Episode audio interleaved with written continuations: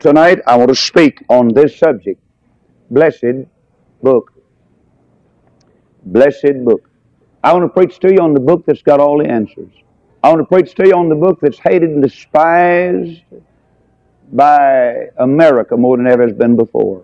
It's so hated it's been kicked out of the schoolroom. It's so hated it's been neglected at the church house. It's so despised it's been forgotten in the home. People read newspapers far more than they read the Word of God, and then we wonder why America's in the mess she's in tonight. Now, folks, if you've ever listened to a message, and I don't intend um, to quit preaching until God nudges me and says, now that's enough for one night. I want you to sit right where you are, and I want you to tune in. I want you to get on the frequency that I'm on so you can receive. I don't claim to be real smart. I never was an A double plus or even an A pupil. I mean, very few A's I ever made. I'm not bragging about that. I'm just simply saying that everything I've learned, it came the hard way, and everything that I got from God, it came by faith. Amen. I mean, it's a gift. Wisdom is a gift of God. If any of you lack wisdom, let him ask of God, who give it to all men liberty, upbraideth not, and it shall be given him.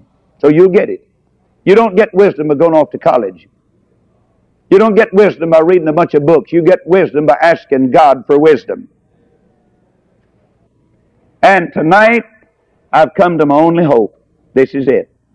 And if you would refuse the truth that's in this message, I might as well pack my briefcase, throw it in the plane, and head for some other city. I mean, if you do not see what I'm talking about tonight, you're beyond help. I mean, there's no way on earth to have revival apart from what we're going to preach out of this book tonight. Now we're ready to start reading. Malachi chapter 1, verse 7. He said, You offered polluted bread upon mine altar, and you say, Wherein have we polluted thee? In that you say, The table of the Lord is contemptible. He said, God's bread's not sufficient. It's not enough. That's what the word, that's what this generation said, hadn't it? This generation says the Bible's not sufficient. Besides, we don't need the Bible anymore. Much of it's not so, and it's out of date, and it, the Lord's table is contemptible. Therefore, there's only one thing we've done, and that's we put polluted bread. See, book reviews, essays, sermonettes, lectures, and all that. That's polluted bread. Now turn to the book of Zephaniah, please. The book of Zephaniah. Verse 2 She obeyed not the voice, she received not correction, she trusted not in the Lord, she drew not near to her God. Now, in a moment, without me preaching on it, you can see that that's truth refused, conscience stifled, faith shattered, and fellowship broken. Right there in that verse. Now go on. Her princes within her are roaring lions. Now that's the political leaders of their day. Her judges are evening wolves. They gnaw not the bones till the morrow. Her prophets, now look at this, verse 4. This is Zephaniah chapter 3, verse 4. Her prophets are light and treacherous persons. Her priests or preachers have polluted the sanctuary. They've done violence to the law. L-A-W. You know what that is? That's the Word of God. Now, they didn't have the New Testament. They didn't have Matthew, Mark, Luke, and John, Acts, and uh, Romans, and they didn't have uh, the letters to the churches. They've done violence to the law. Genesis, Exodus, Leviticus, Numbers, Deuteronomy, they have done violence to the law. Now, has our generation done that? Has our generation taken its little scissors of infidelity and clipped the milk veins of Bible truth? Has our generation decided that we needed to rewrite the Bible and rearrange the Bible? When our forefathers founded this nation and built this nation on one book, and there it is right there. Our Puritan forefathers lived pure and clean and consecrated and paid the price to build a great nation, and we've gotten away from the precepts of this wonderful Word of God. Now turn to Psalm 138. Let's see how much God believes in His Word. Psalm 138, we're going to take a little time to really read the Scriptures, and then we'll ask God to give us whatever He wants to say.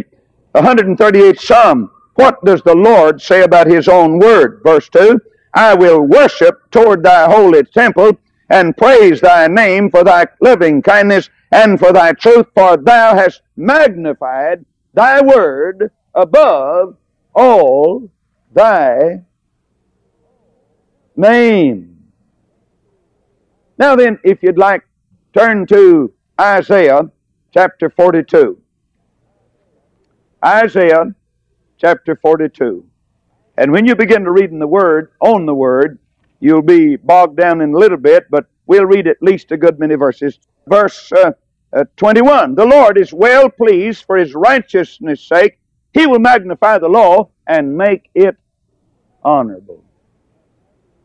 And yet, would you believe it if I told you that if I walked down the street with a Bible in my hand in Columbus, Georgia, many people would evade me because they think that's the mark of a fanatic. I mean, that's, that's what you call one of these spiritual nuts. There goes the guy with the Bible right there.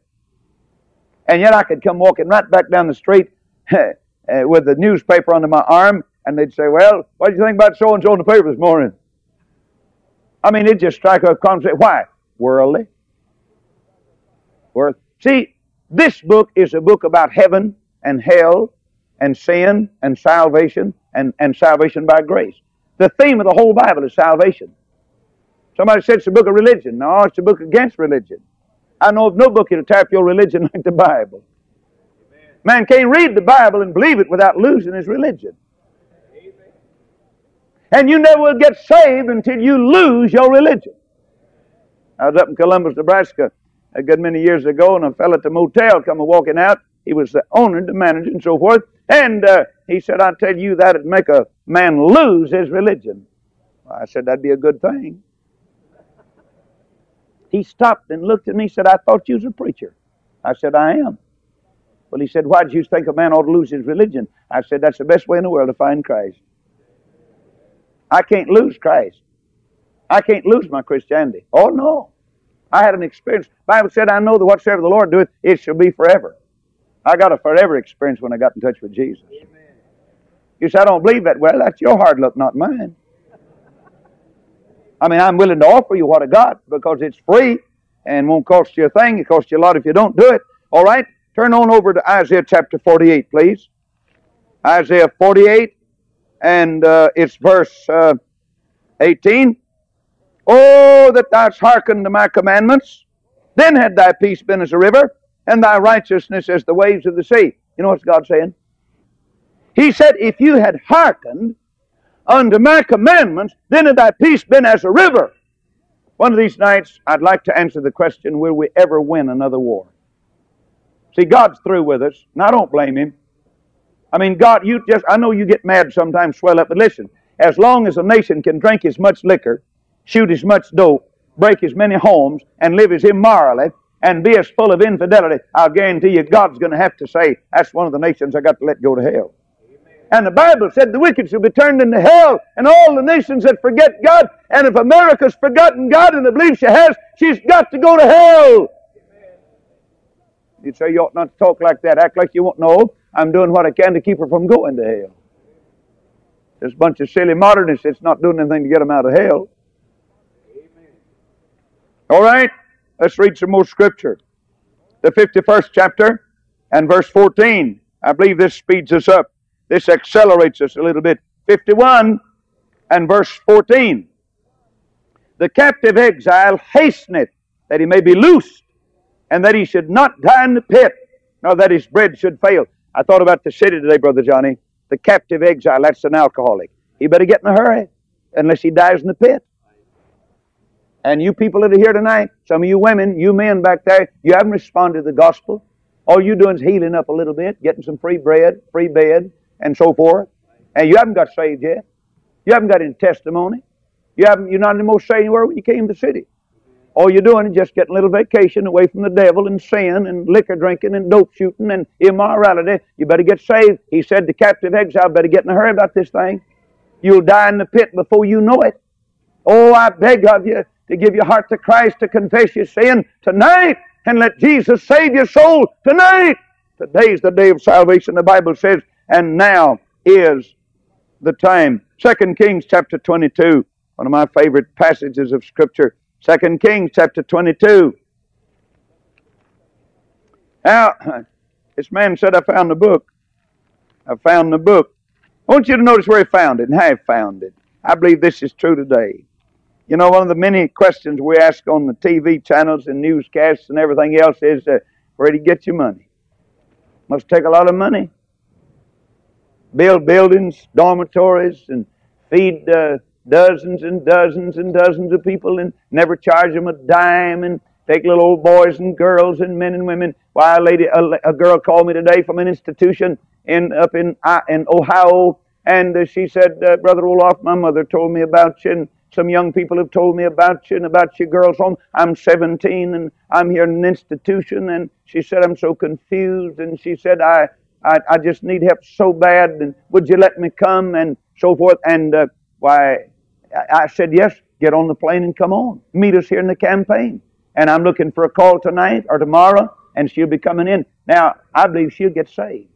She said, Brother Roloff, I'm sick of sin. I'm sick of running. Said, I've been living with a bunch of old sorry fellas that are no good. And said, I'm just a young girl. And said, I, I, I know one thing. She said, I'm going to lose my mind if I stay in the institution. She said, This is not the answer.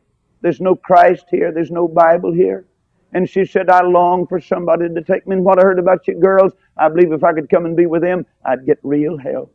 Well, I believe that too. Um, I believe it. And so you pray for her. But notice what he said in 2 Kings uh, chapter 22, and I'm going to begin reading at verse 5. Let them deliver it. No, verse 4.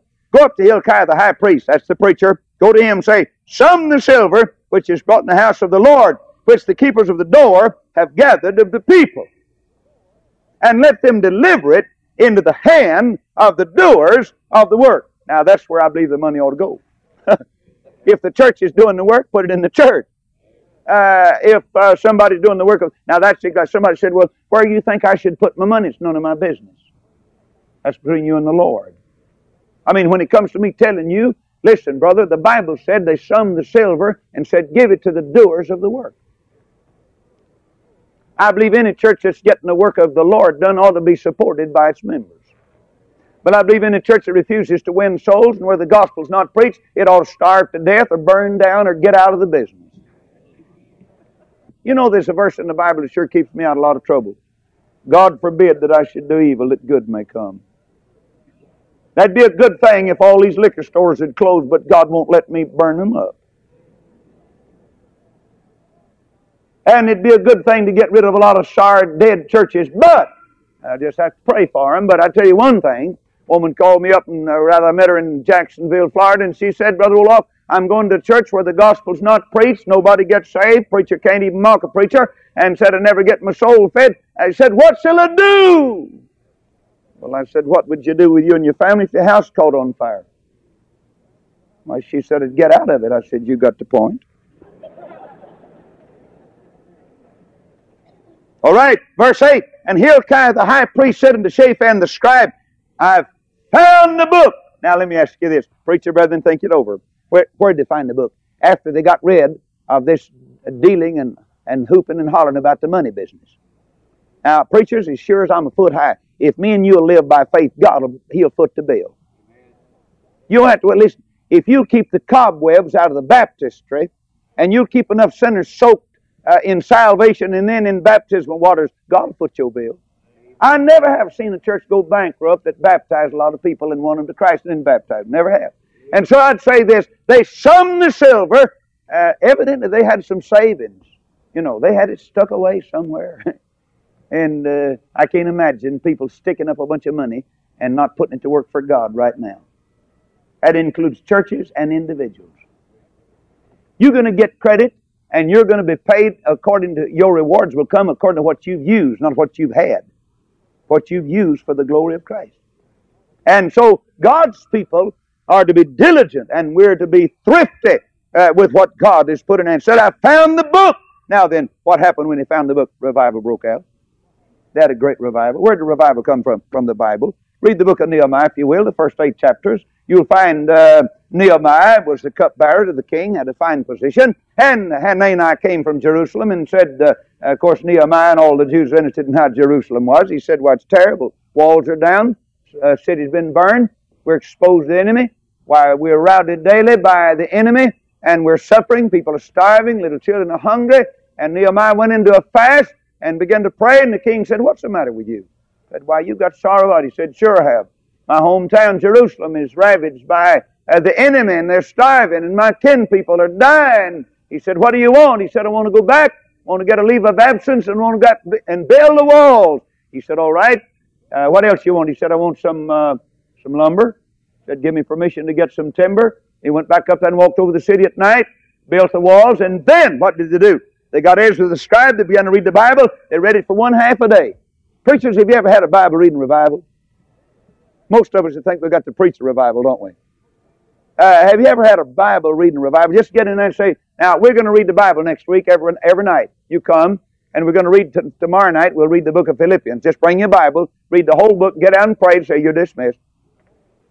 Tomorrow night we'll read the book of Jonah on how they had a revival down in Nineveh just by preaching repentance. Tomorrow night we'll read the book of Colossians or we'll read the book of Romans, or you could read the whole book of Romans in time you preach a sermon. Read the whole book of Romans, get down and pray a while, go home. I believe the Holy Spirit will bless you. I believe we need more of the Word of God given in our churches, in our homes. Read! The Bible said, Blessed is the man that readeth. Revelation chapter 1, Blessed the man that readeth. Blessed is the man that hears. Did you know that? If you can't even read, he said, if you'll just listen to it. See, I'll let you get a blessing if we'll read and believe the wonderful Word of God. Well, there's some more scriptures. Would you turn back? We look like we're going back toward the first of the book. Deuteronomy. Deuteronomy chapter 6 and uh, verse 6. Genesis, Exodus, Leviticus, Numbers, and Deuteronomy. Chapter 6.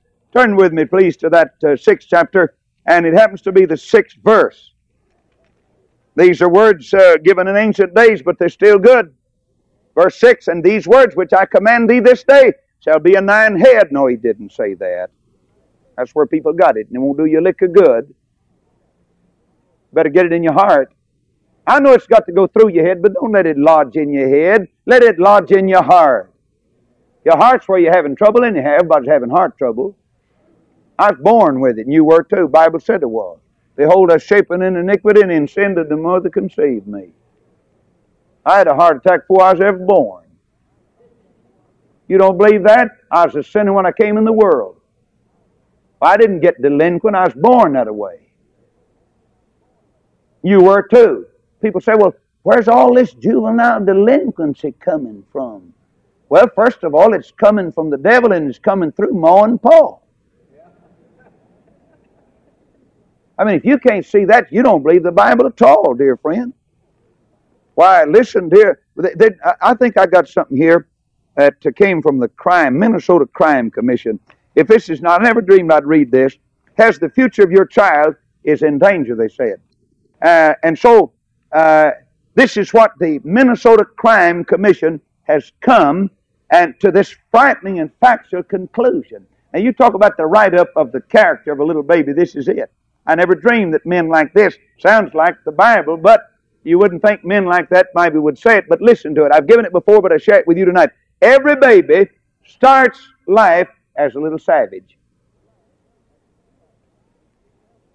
He is completely selfish and self centered.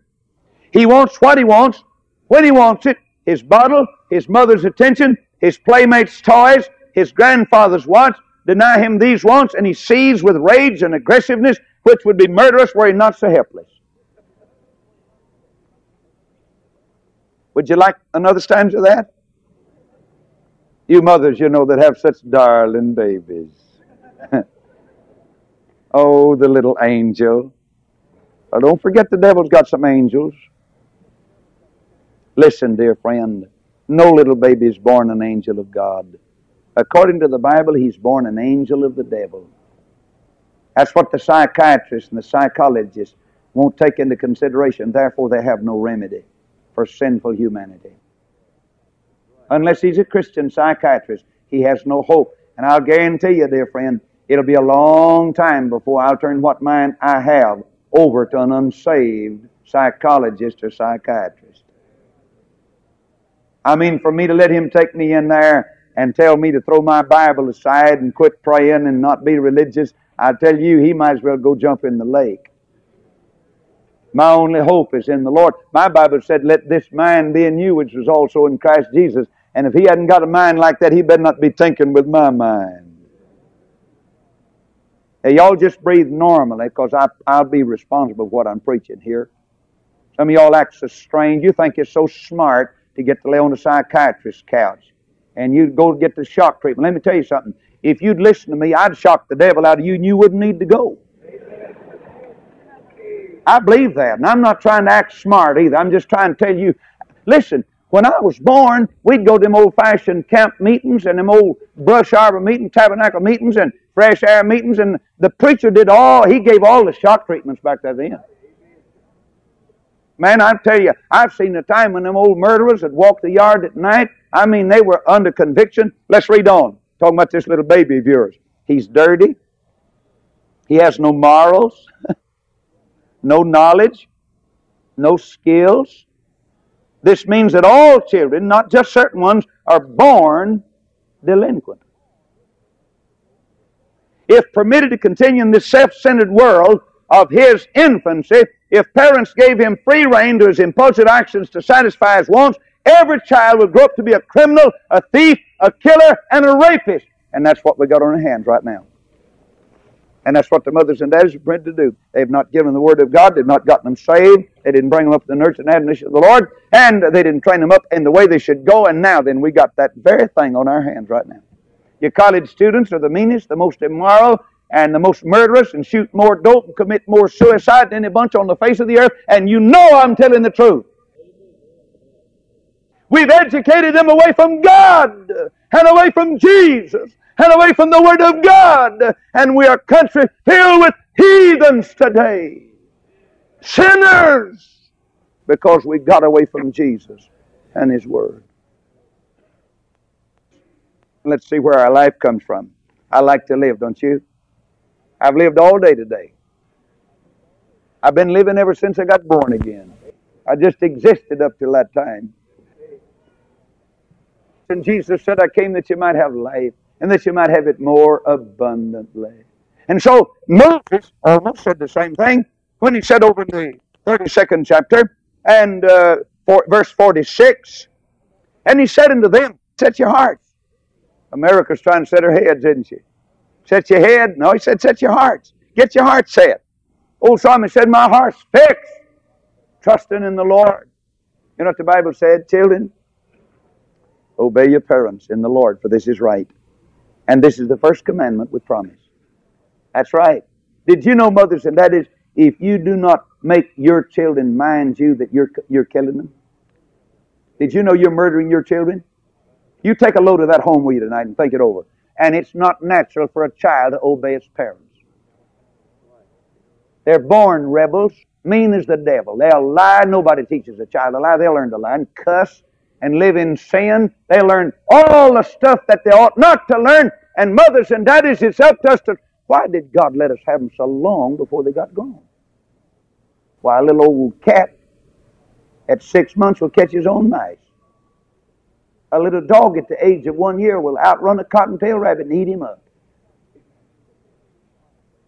And yet a little child at the age of five hadn't got sense enough to put on his clothes or take a bath at least want to take a bath. And what am I saying? God gave us these little precious bundles of life and kept them young and tender for a long time in order that we might train them. Really train them. You have your Bible, turn again to Psalm 119. Psalm 119. This is the longest chapter, 176 verses. The longest chapter in the book. The longest chapter in the book.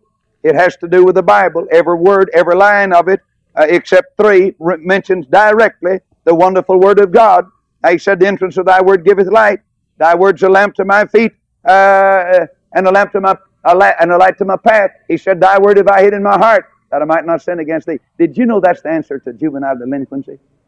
Did you know the only way you can get your kids to behave themselves is put the Word of God in their heart? Isn't it a sight how we've let the newspapers and magazines and television and rock and roll and a bunch of junk like in our homes and ruin our children when we ought to have been putting the Word of God into them? You wonder why these little old girls sitting up here disciplined, why they've come through dope addiction, and why they've come out of immorality and filth and sin. You know why? It's because we put the Word of God to them. They'll give their testimony along with 40 more before this meeting is over, and they'll tell you just one thing we've offered them. Our whole source of equipment is the Word of God. I'm not talking about these little uh, man made shortcuts. Now, you'd say, well, that's because you're ignorant. I know it, but I'm the happiest ignorant fellow you ever saw.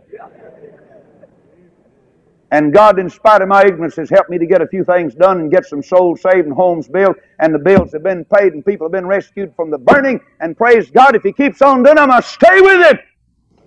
Oh, how horrible it is for people to be lost, to be lost in sin. And without, this is a salvation book. No man preaches this book without uh, getting people saved if he preaches in love and power and the Spirit of Christ. I want to say something else about this book. This book is a healing book. That's right. Bible said he sent his word and healed them. What word did he send? As far as I'm concerned, sent this word. Amen. Preachers, we better quit this business of turning all our sick folks over to doctors and hospitals and drugstores. And if you don't know what I'm talking about, you better find out. You're going to give an account to God for letting your people die without praying for them and preaching the book to them. You said you believe in divine healing. I didn't know it was any other kind. You say you believe in divine healers? No. I believe in a divine healer, and that's Jesus. Amen. You know what medicine he gives? The Word of God. What do you think he means when he said, Now the just shall live by what? Faith? Reckon I put that in the book four times. I know, listen, one thing I've got to do in this meeting, if we're going to have revival, we've got to challenge the faith of the people. I mean, if your faith doesn't increase, this meeting's a flop. I mean, if we can't get you to believe God's Word, we'll never get anywhere for God. And God's not going to bless anybody that doesn't believe this book. The Bible said He sent His Word and healed them. You remember when the centurion come run to Jesus and he said, My servant homesick of the palsy, grievous and tormented, and Jesus said, I'll come heal him. No, he said, You don't have to come. Put the word to it. Did you get that? He said, What? He said, Well, just speak the word only. He don't need nothing but the word. Give him a dose of the word. Give him a hypodermic full of the word. Amen. Why, Jesus said, You can take all back home. I don't need me coming. Brother, that's faith. Where did he get the? In the Word of God. And the, everything Jesus ever did, he did with His Word. Folks, we've got to have a revival of believing the Word of God. I mean, this is my lifeline. I can't live without it. Physically, I could not live. I could not live. Mentally, I could never stay together. I could never have a clear mind. And I know I couldn't have a pure mind apart from the Word of God. Now, this is not only a healing book, this is a cleansing book. This is a cleansing book. He said, Now you're clean through the Word. Amen. You know how many clean people in this auditorium? Only those that have been cleaned up by the Word of God. Every last, every, every, every one of us without this just as dirty as we can be. Oh, I know you may have on a clean suit and a clean dress and a new hairdo or a new wig or something else, but brother, without Jesus Christ and His Word, you're dirty. You got a dirty heart, you got a dirty mind, and you're not subject to the law of God, neither indeed can be, and there's only one cleansing, it's the Word of God. Oh, if I could just get you to see all you need tonight woman called me a while ago on the phone from a distant state.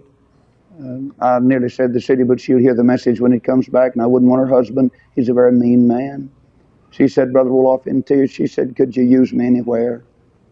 Well, I said, We look like have plenty of workers. I, she said, I listened to every day on the radio, and it just seemed like it'd be like heaven to come and be around God's people. Said my husband, so I mean, I'm scared of him, afraid he may kill me. Got two little children, I'm scared he'd kill us any time. Said, I got such an unhappy marriage. And said, my little children began to take on his ways of sin. And said, I just so burdened about my little children could have come. That story can be repeated thousands of times in just a few years. Everywhere you go, just sin. Daddies, you must be a pretty sorry fellow not to take care of your wife and little children. Not to be kind to them. You were so sweet while you was courting her, you know. Oh, me. You know, you were just so gracious and you took her out to eat and you opened the car door and you closed it and and you uh, just oh you were so gallant you know and such a gentleman and everything and then turned into a demon and a devil when you got her oh listen you need this book that's what you need that's straighten you out This is a book of healing. Of, of this is a book that'll bring the right spirit. Did you know that? It'll give you the right spirit. If you'll believe this book right here. This is a book of strength giving. You need strength tonight? This is a book of quickening. This Bible right here. Why, dear friends, it's inexhaustible, indestructible, indescribable, unfathomable. I mean, there's no way in the world for a man to ever plumb the depths of the truth in this old book. The longer I read it, the more I study it, the sweeter and the richer and the deeper and the more wonderful it becomes. Fact is, in the last 20 years of my life, which we've seen our faith strengthened and enlarged, the last 20 years of my life have been the most marvelous years. That's when I started reading a little before that the Bible through on my knees once a year, memorizing much of its many of its passages, and that's when I decided live or die, sink or swim, survive or perish. I was going to live by the Word of God. I didn't realize what all it involved when I started down that road, but uh, I'll tell you, it's been rewarding and it's been sweet and it's been wonderful. But I'll say this, dear friends, this book is all that you need tonight. The only way to build a church, if you have a Bible church, is to preach out of the Bible, teach out of the Bible, read out of the Bible. I, am not for all these, uh, a lot of these little helps that you get. I just believe we ought to stay with the book. Stay with the book. I really mean that. I tell you, I got misled and deceived and, and all that so many years until, the fact is, I didn't even believe in the coming of the Lord. I didn't believe in the coming. I thought that we was going to bring the kingdom in. That's what they told me, and I didn't have better sense to believe it. And I found out the kingdom was a coming, but it wasn't God's kingdom a coming. Oh, listen. And then, I, you know where I got it? I finally began to read the Bible. I just got to reading the Bible, and I said, look at there. That's not what they told me, but what they told me don't to much if it's contrary to what he told me. And so I, I just dared to believe it, and God began to open my eyes and give a revelation. You know what I did? I'm not bragging about it. I got rid of my library. Had a little old preacher come in one day, you remember? I said, you want this library? And boy, he said, Oh, man, do I? I said, Well, help yourself. Well, man, it wasn't but about an hour. He's up there the pickup truck. He hauled everything he could haul except my King James Version. I wouldn't let him have that. And that's all I've had. That's all I've had. I take two books in every revival, and that's the Cruden Concord and the King James Version, and it, it meets all my needs. Now, if you could come to believe and worship and love through the Word of God like I do, I believe all your problems will be solved. When I, when I, 20 years ago, I was sick when I started doing that. I was weak, looked like I was at the end of the trail physically, and the most strenuous years I've ever lived in my life have been the last fifth of a century. More miles have been traveled. I've flown 7,000 hours in a plane, didn't know beans about flying, ought to have been killed at least a dozen times. I mean, the most dangerous things I've ever done in my life, I've done. Uh, the life, if I hadn't started living by faith, I'd have been dead by sight, sure as the world. I know. Oh, hear me, dear friends. This old book. See, that's God's not interested in how much I weigh or what I look like. He's interested in what I'm going to say. He wants me to deliver His message. And that's all I've got to do on these 70 radio stations is just to deliver the message. Just get the message out to the people. Preach the word. Be instant in season, out of. Deliver the word. This whole book is to be preached. Now then, I'm asking you one question to close the message. Do you believe this whole book? Are you willing to read it? Are you willing to have a family altar? Are you willing to have a private time of devotional every day? Are you willing to memorize it? You boys and girls, are you willing to memorize it? You'd say, oh, Brother Roloff, uh, I just can't memorize. I mean, I just can't do it to save my life. You can't? I asked you when I was here before, and I sent a tape to all the churches, please memorize Psalm 51. Psalm 51. Now, there, there, there are two or three classes of people listening to me, and I'm not fussing at you, I'm just reminding you. Some of you didn't even tackle it. You didn't, just, just like water on a doc's back. You say, oh, it's not for me. Man, I couldn't memorize nothing. Man, a whole chapter, well, I couldn't even memorize John 3.16. You ever heard that? You know, my old mind's failing me, man. I tell you, I just can't remember nothing. I can't remember my own name. I mean, I, you hear people talk like that. Would you like me to give you a good mind treatment tonight? The Bible said, let this mind be in you was also in Christ Jesus. And so I believe I'll uh, take a little old bill out of here if I can find one. And I'm fixing to, I'm fixing to really, I'll, I'll do more than all the psychiatrists put together to improve your mind right now. I'd like to give that for each chapter you memorize. That's a $100 bill. I'd like to give $100 to the people that'll memorize the 51st Psalm and Psalm 1 and Psalm 8 and Psalm 19 and uh, Psalm 27 and uh, Psalm 100 and Psalm 90 and Psalm 121. And when you get them memorized, you come to me, and each one of you will get $100 apiece. $100 apiece. Now, if you memorize 50, you get $5,000. Now, I want to ask you one question before I act foolish any longer. How many of you really feel your mind improving? I mean, didn't that quicken your mind? I can say, well, some of you old boys are slobbering. Really. I mean, you just oh, brother, five thousand dollars. Well, I could get a, I could get a car. I could get a new house. I could get, and and you, all you women sitting there thinking about wall to wall carpet and, uh, you know, those new shag robes, you know. and all the, why you know I'm not silly enough to give you what belongs to God for doing what you ought to do because you love Him instead of because you want a bunch of dirty money. See what I'm talking about? I'll guarantee you, I'd have to spend at least a hundred thousand dollars between now and next Sunday night just with this crowd here. If I let you, if that, just get up and say it out loud, I'll guarantee you, dear friend, you'd memorize chapter after chapter. Let me ask you a question, then feel ashamed a little while. Don't you love Jesus that much? Don't you? He said, Thy word have I hid in my heart that I might not sin. Isn't that enough reward? That I might not sin against God, that I may not grieve the Holy Spirit, that I might not be disobedient to God, that I may not live an immoral life, that I might not steal and cheat and disobey God. Wouldn't that be enough reward? Wouldn't it be worth more than a hundred hundred dollar bills? Just to know that I'm living a victorious, overcoming life and I have victory in Jesus and it's all through the Word of God. Wouldn't it be a wonderful thing tonight if I could get you to the Bible? I'm through, except for one man I want to tell you about. Let me tell you about two old men. Both of them are old men. One of them is a man by the name of Walter McPherson. One of the sweetest illustrations I've ever gained in my life. And this one's real, really real. I read about him uh, one time. And then I went to St. Louis to speak to the Gideon International, one of the highest uh, privileges of my life, to speak to 1,500 Christian businessmen that had gathered from around and across America and beyond, England and other places, had come to meet in the big auditorium in the hotel where they'd put me. And I was preaching day after day and night after night. And uh, I was preaching along this line one night, and I said, Lord, will you give me a message to help the layman? Uh, they believe the Bible, and they put out a lot of the Word of God in hotels and motels and trains and planes and everything else. And so I, I said, Lord, give me a message. And then it dawned on me there was a man by the name of Walter McPherson. He lived in Kansas City. I was in St. Louis, 300 miles away, about that. And so I got on the phone, and I called him on the phone. Now, this is what happened to the man. When he was um, uh, not too old a young man. He was uh, older than the boys that were setting off a charge of dynamite. And he came upon them and said, Fellas, uh, look like y'all are not too well acquainted with uh, uh, setting off some charges of dynamite. They said, No, sir, we really not.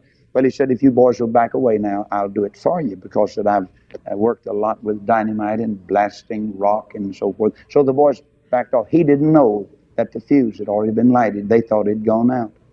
And before he could check into it and get it started and the thing blew up. He came to in the hospital, and uh, he lay there for days in darkness. His eyes were bandaged. He is the blackest night he ever saw. He couldn't see a ray of light, and the doctor attended him day after day, changed the bandages a little bit, and rearranged them, and somehow or another never did uh, never did let him see at all. But one day he said to the doctor, When are you really going to take the bandages off where I can see something? I'm so tired of living in the dark.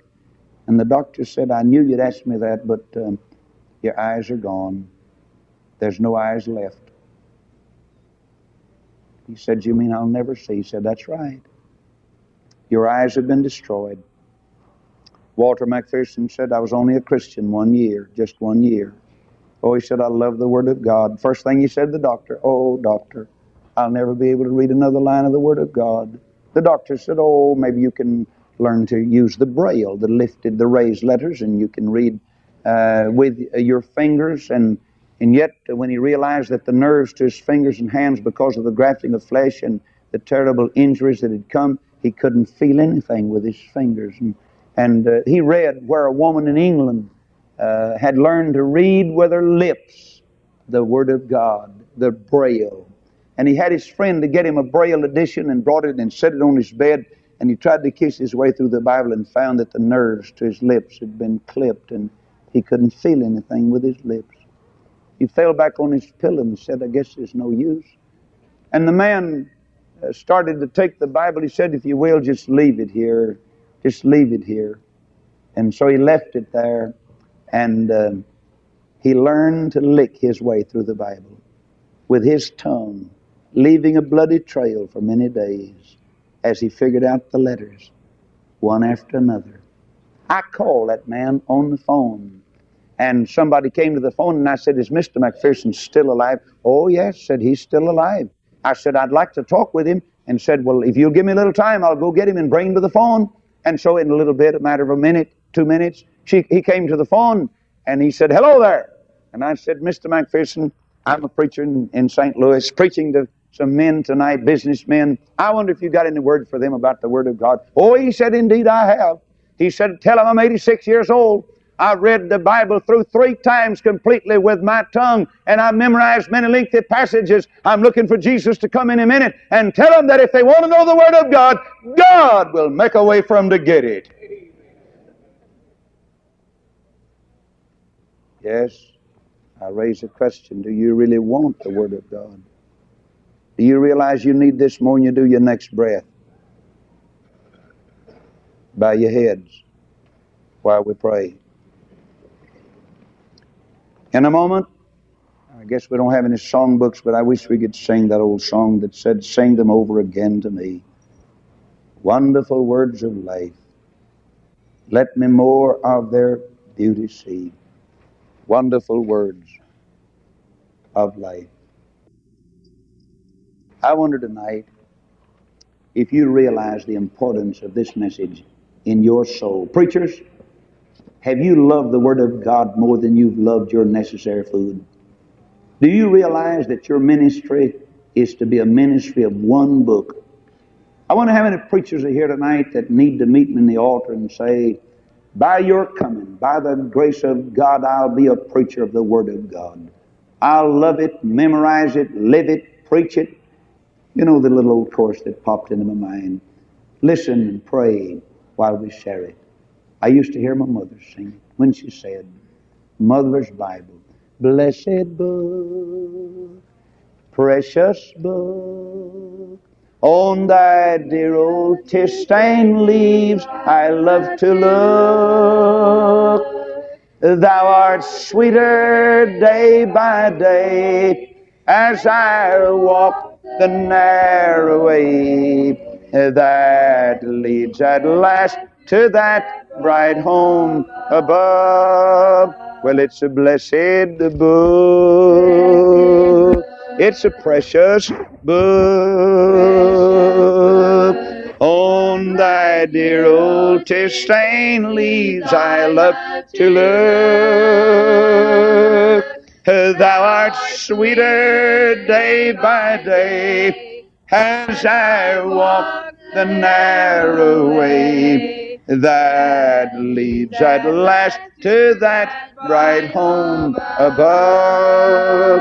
Our Father, we pray in Jesus' name that the Word of God may find free course and run in every heart and be sharper than a two-edged sword and cleanse and purify, convict and save and convert and bring us to repentance concerning our relationship with the Word of God.